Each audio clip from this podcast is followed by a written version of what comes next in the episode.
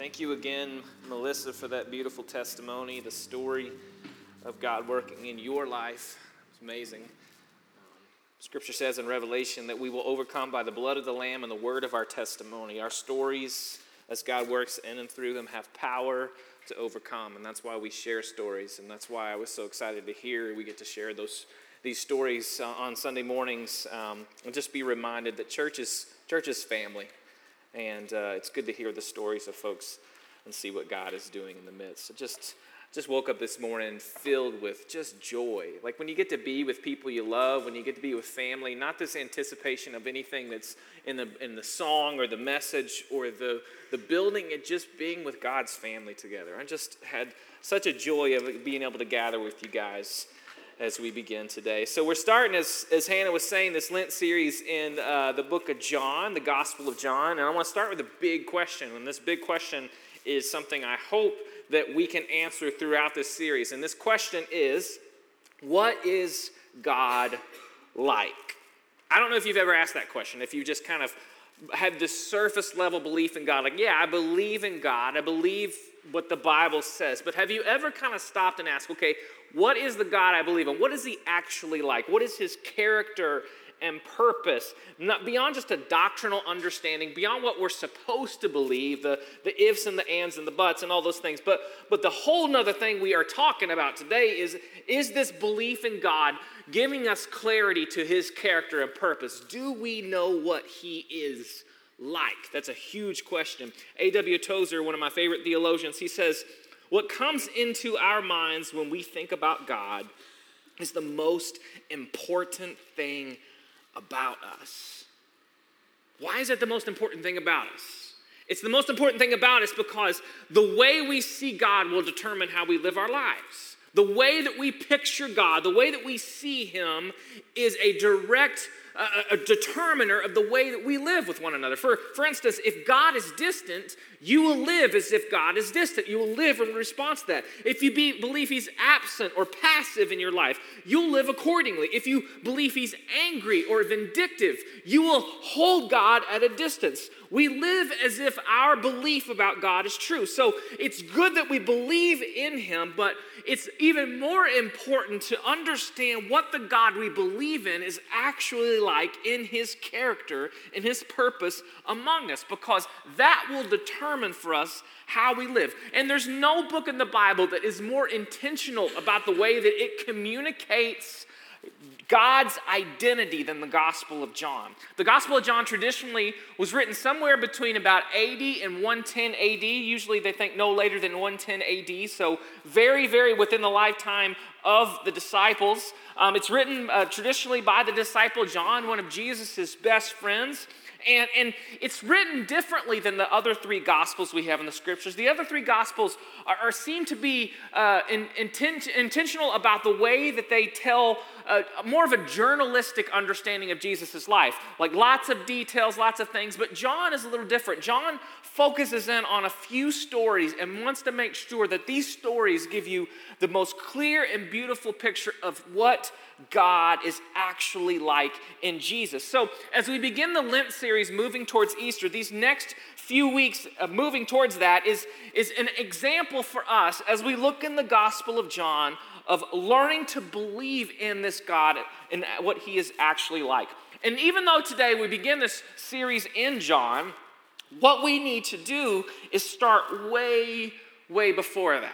We need to go back in our story. And I know this past series we did on rest, it was, it was awesome and it was a little more topical, but today's gonna be a little different. There's a lot of work we gotta do throughout the entire Bible, so I need you to turn to every single page that I'm talking about here. And you don't bring physical Bibles, you just look on your phones now. I'm just kidding. But this is a big, there's a lot of stuff happening right now. So, so stay with me. We're gonna go cover a lot of ground. We're looking at the, the life of Moses. And Moses, it, we meet him in the beginning of Exodus, the second book of the Bible. And, and this is a turning point for how we understand God in the scriptures. You see, up to this point, we don't have much detail as to what God is like throughout the first book in Genesis. We, we understand what he's like by the way he interacts with people, but he's not really self revealed himself after Genesis 1 and Genesis 2. Genesis 1 and 2, we see Adam and Eve, and they're walking in the garden with God in the cool of the day. They have this face to face relationship. They know their Creator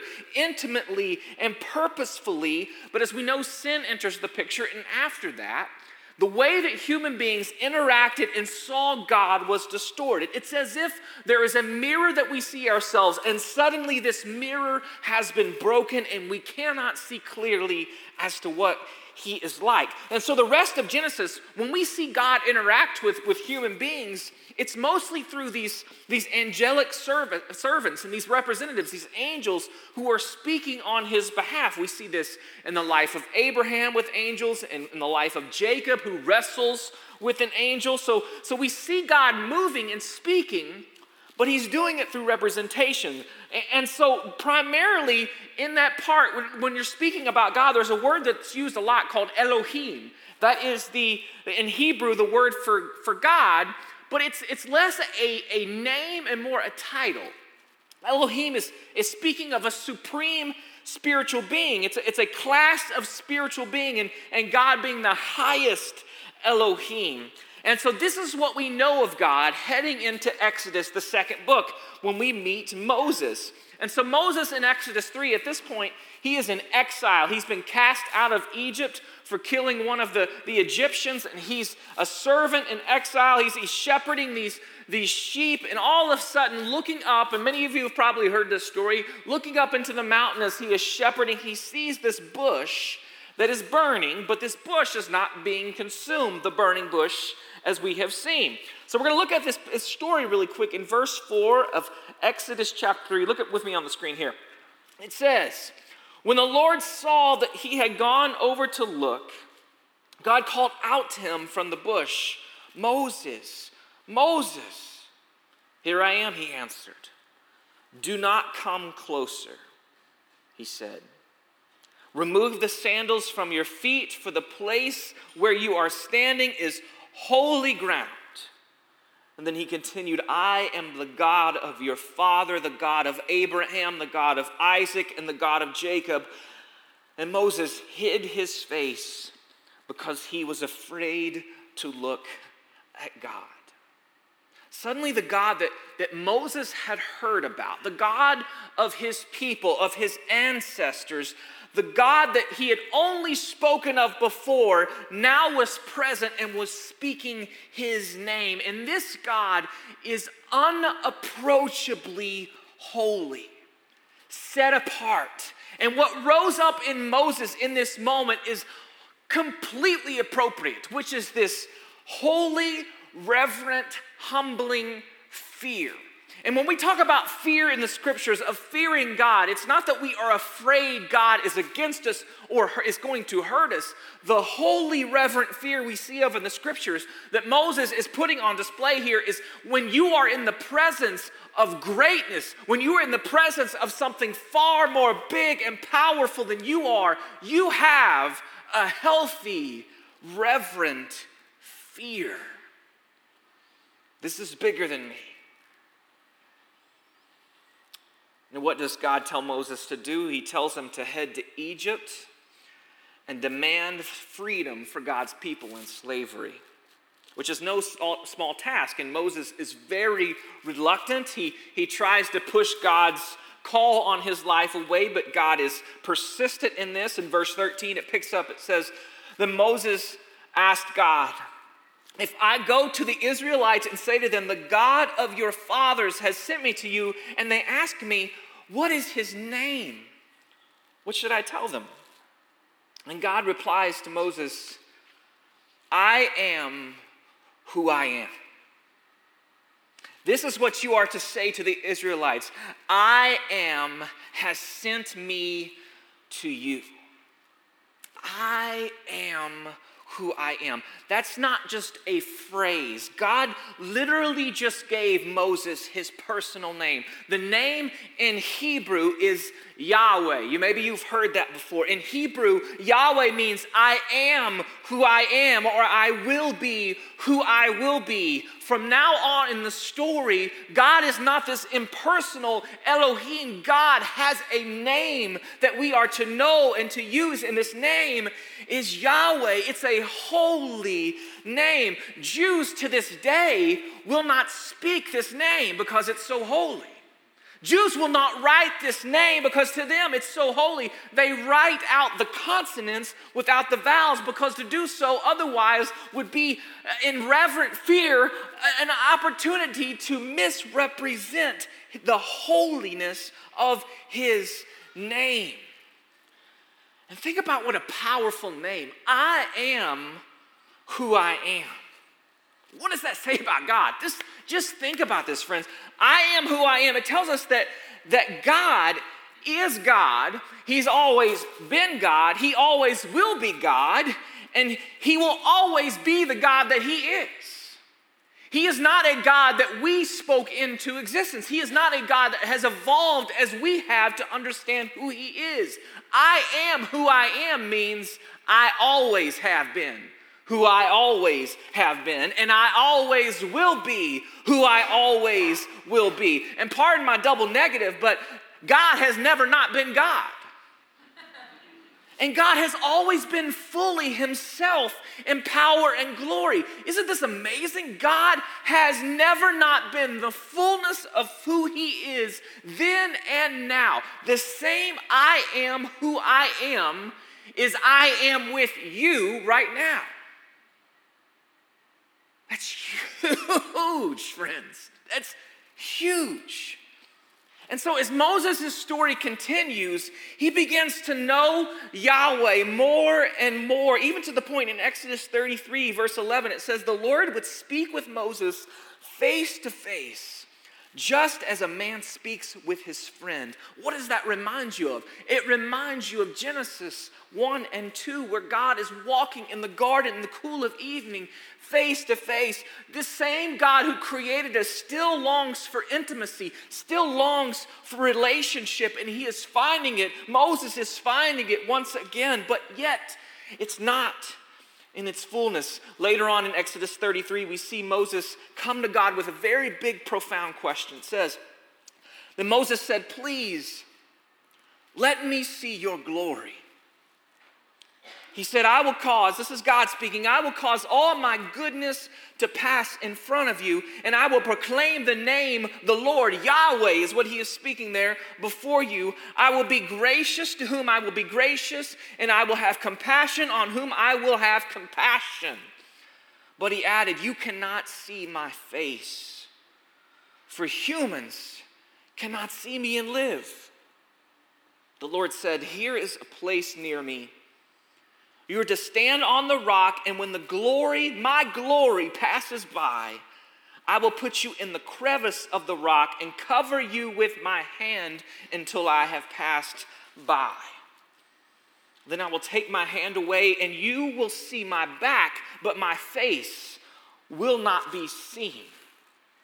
Moses is asking here, I want to see your glory, God. I don't just want part of you, I want the glory of who you are. I don't know if you know about this word glory. In Hebrew, it's kavod, and it literally comes from the idea, it means weight and significance. In the, in the olden times, when you saw a king riding in a procession, he was covered in jewels, and the weight, literally the weight of his riches, the weight of his glory describes this word. And so when we speak of the glory of God, we are speaking of his weight his significance in our lives. And when we worship God, when we speak out worship and sing of his glory, we are saying, You hold more weight, you hold more significance than anything in my life, God.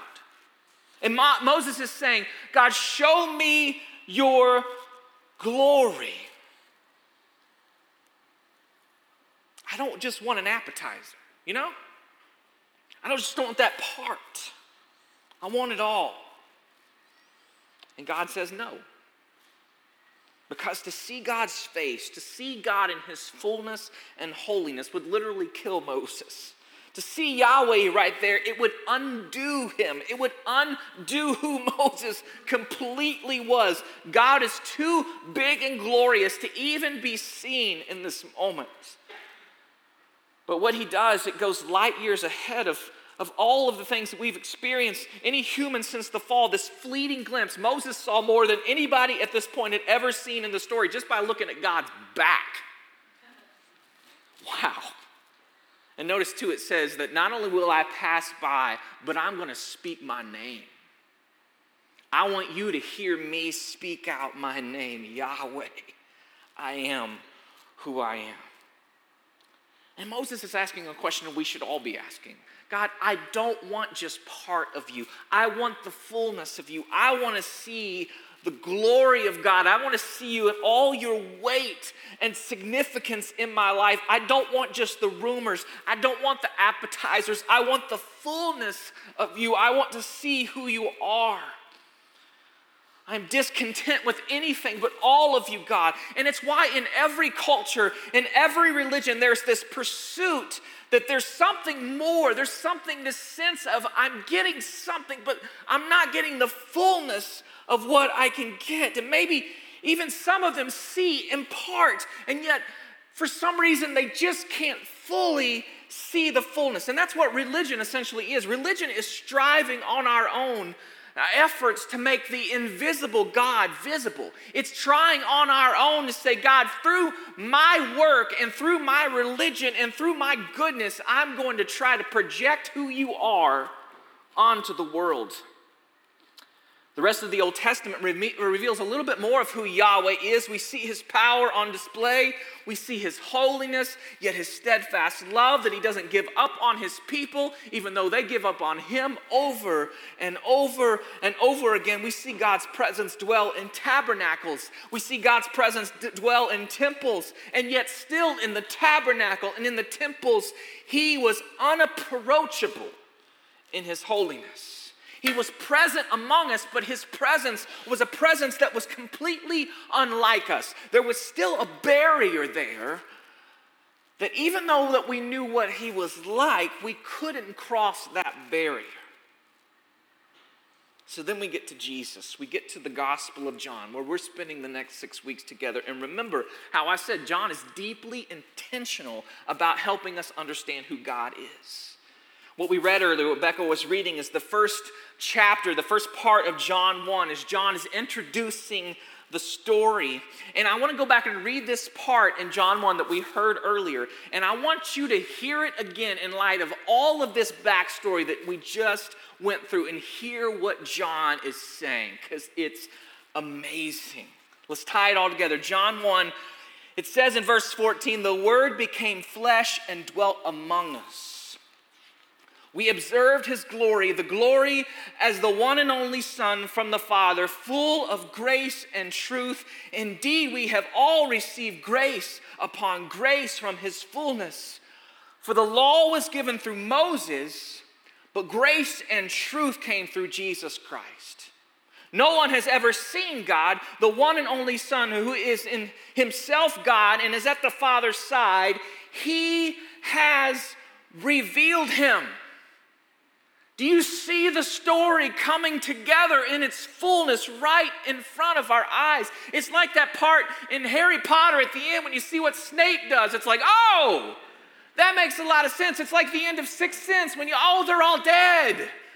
It's all coming together. The story is coming alive right in front of us because John is telling us that the holy God, in all of his unseen power, is no longer unseen because when you look at Jesus, you are looking at I am. Woo!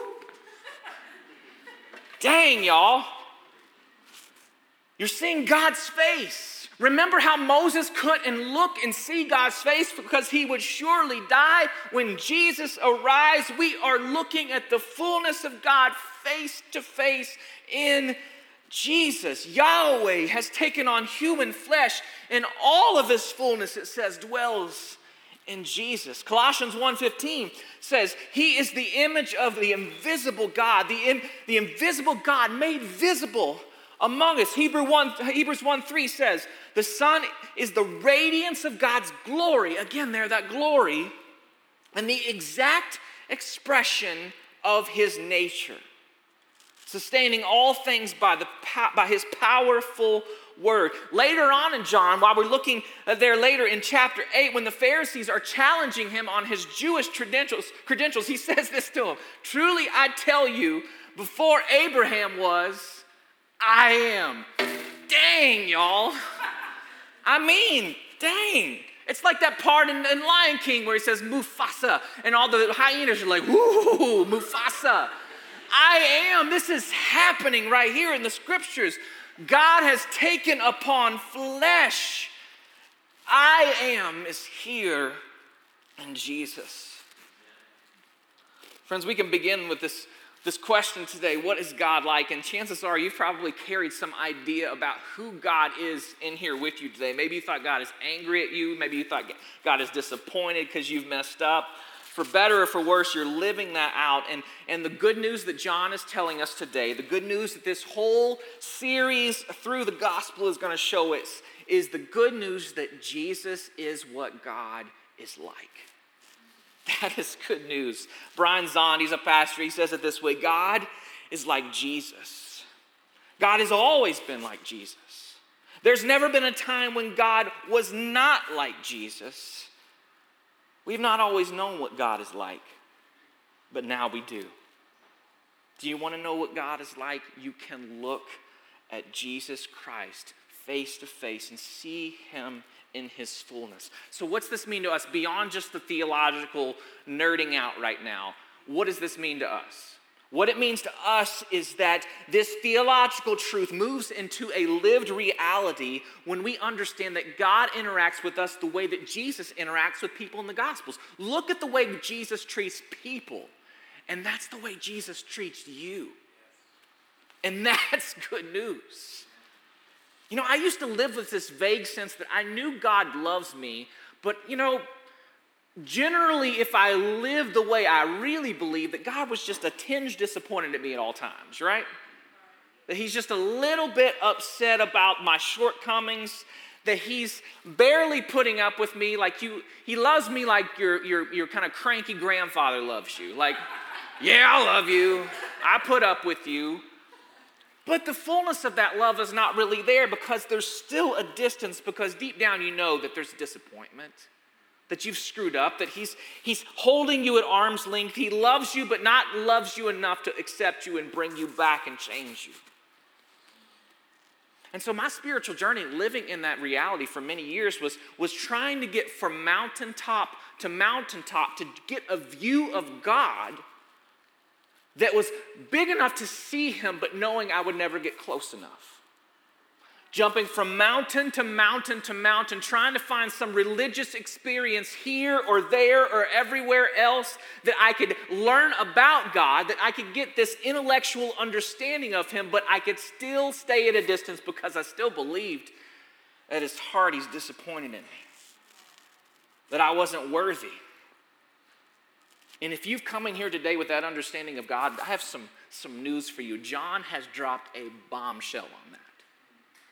He has blown up that idea today that there is no mountain that will take us to God, but that but God in Jesus, God I am, Yahweh, has come to us.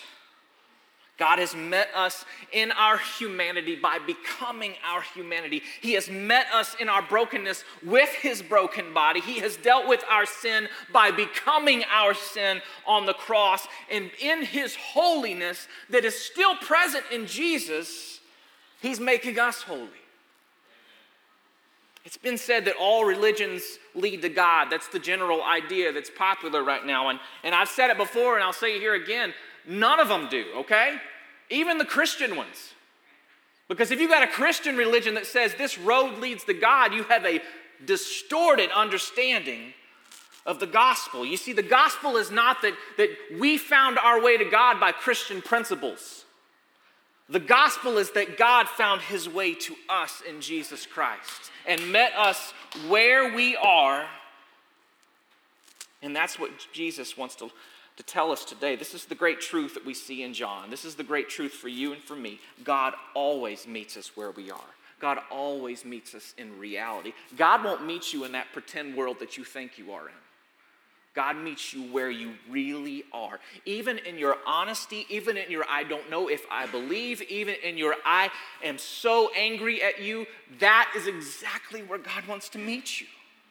The gospel shows us that Jesus is not waiting on you to get your act together, to get your questions answered before you come to Him.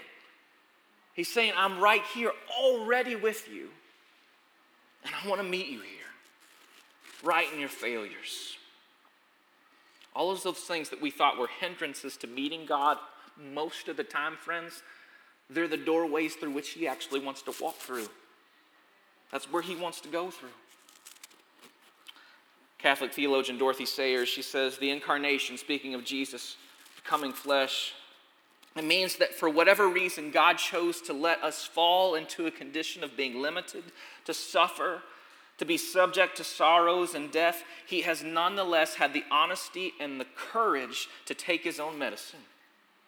He himself has gone through the whole of human experiences, from the trivial irritations of family life and the cramping restrictions of hard work and lack of money to the worst horrors of pain and humiliation, defeat, despair, and death.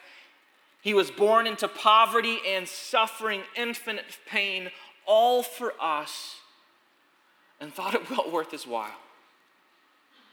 If we learn anything about Jesus, it's that there is no hole too deep, there is no sin too great, no fear too paralyzing, no failure too big.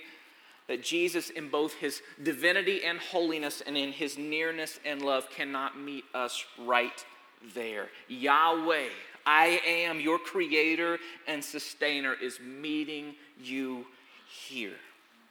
And when we look to Jesus, we can see the face of God. And this face is not growling at you, it's not frowning at you, it's smiling at you.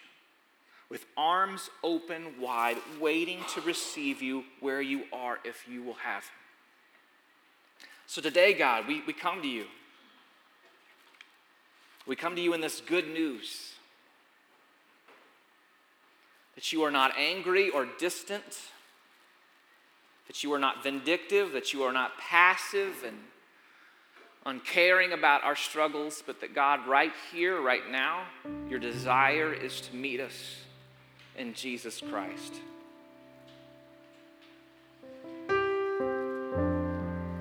So, my prayer for today, God, my prayer all week has been that we would lay down these faulty ideas of God, these broken experiences of the past and that today we would take up this journey with Jesus, moving forward in faith, that He receives us in love right where we are. Lord, I pray for those of us who have never taken that first step. We've flirted with faith, we've thought about the ideas, or maybe it's always just been in our head been an intellectual exercise and it's never made its way to our heart that today is the day that Jesus could not just have our thoughts and our ideas, but he could have our whole lives. Come, Lord, and move in our midst. Speak to us, do work in and among us, as I know you already are doing. Pray this in Jesus' name. Amen.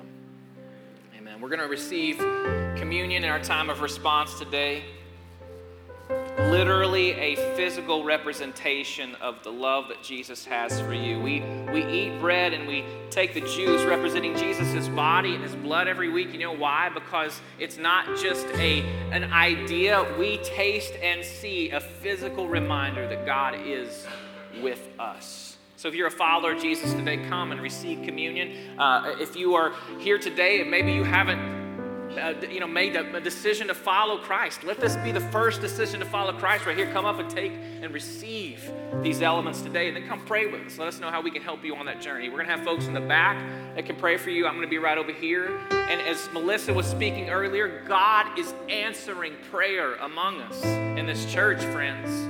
So don't be afraid to come boldly before the throne of grace. We also have gluten free communion that's right over here at this table if you need that. Um, we'd love to serve you in that way. So why don't we stand?